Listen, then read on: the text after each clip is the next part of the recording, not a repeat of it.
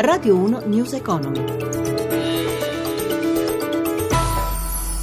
18 e 5 minuti, buonasera da Giuseppe Di Marco, chiusura positiva per Piazza Affari in linea con le altre borse europee dopo la decisione della Banca Centrale Europea di lanciare il quantitative easing, il programma di acquisto di titoli di Stato. Per il resoconto della giornata ci colleghiamo con Milano dove c'è Riccardo Venchiarutti.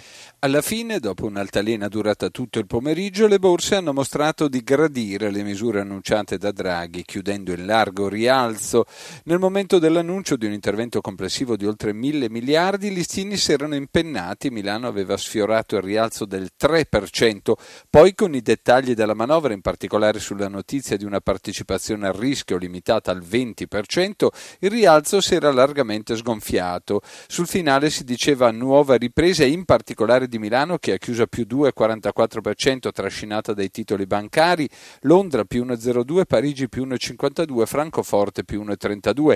Dopo un'apertura incerta Wall Street ha preso la via del rialzo rialzo col Dow Jones che sale di mezzo punto percentuale.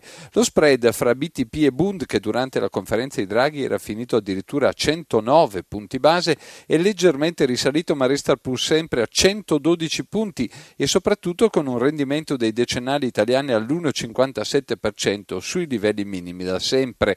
Infine le parole di Draghi hanno nuovamente indebolito l'euro che scambia ora sul dollaro a 1,14, anche in questo caso siamo sui minimi. Da Milano è tutto, linea Roma.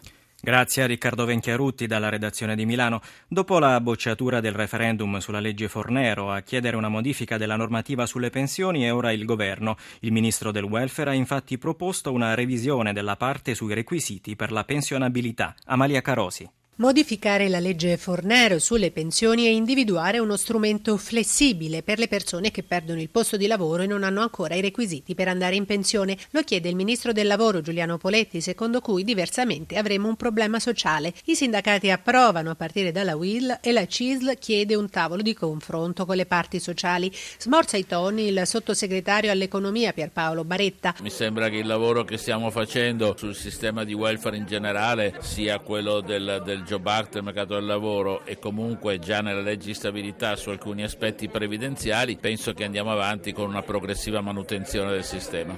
La previdenza italiana, oltre alla rigidità del sistema attuale per uscire dal mondo del lavoro, ha anche un problema di sostenibilità, come spiega Luigi Pagliuca, presidente della Cassa Nazionale dei Ragionieri. Il problema reale è che noi abbiamo alcuni colleghi che hanno versato 100 e stanno prelevando 1000. Conseguentemente ci saranno dei colleghi che oggi versano 1000 e non prenderanno fanno più nulla, questo è il vero problema. 21 casse previdenziali per i professionisti italiani sono troppe. Lello Di Gioia, presidente della Commissione parlamentare di vigilanza sui gestori previdenziali. Non c'è nessun progetto, ci sono delle idee, stiamo noi tentando di mettere su un primo progetto, ma questo progetto deve essere confrontato e condiviso dalle casse. Devono essere riformate vedendo di mettere insieme quelli che possono essere le professioni assimilabili, sapendo che vi sono oggettivamente delle difficoltà perché vi sono situazioni diverse, condizioni diverse, proprietà diverse, contribuzioni diverse e anche le pensioni diverse. Però questo non ci deve fermare di fronte ad una modifica che credo sia necessaria dopo vent'anni dalla privatizzazione delle stesse. Dopo anni di flessione si arresta la caduta dei consumi alimentari degli italiani. Secondo Federalimentare il 2014 può considerarsi come l'anno zero del settore.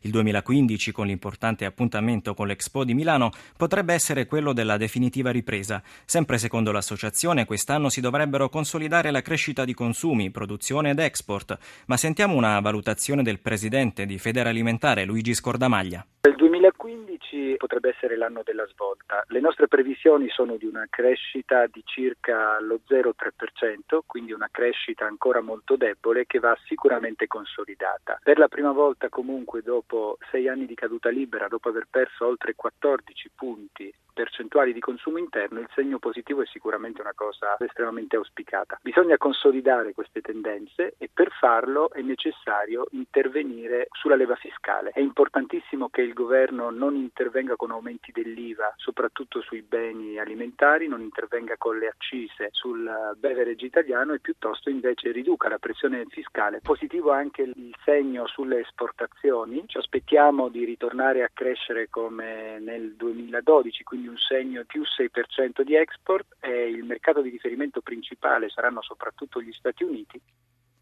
È stato presentato a Roma un fondo di investimento specializzato nel sostegno all'export italiano.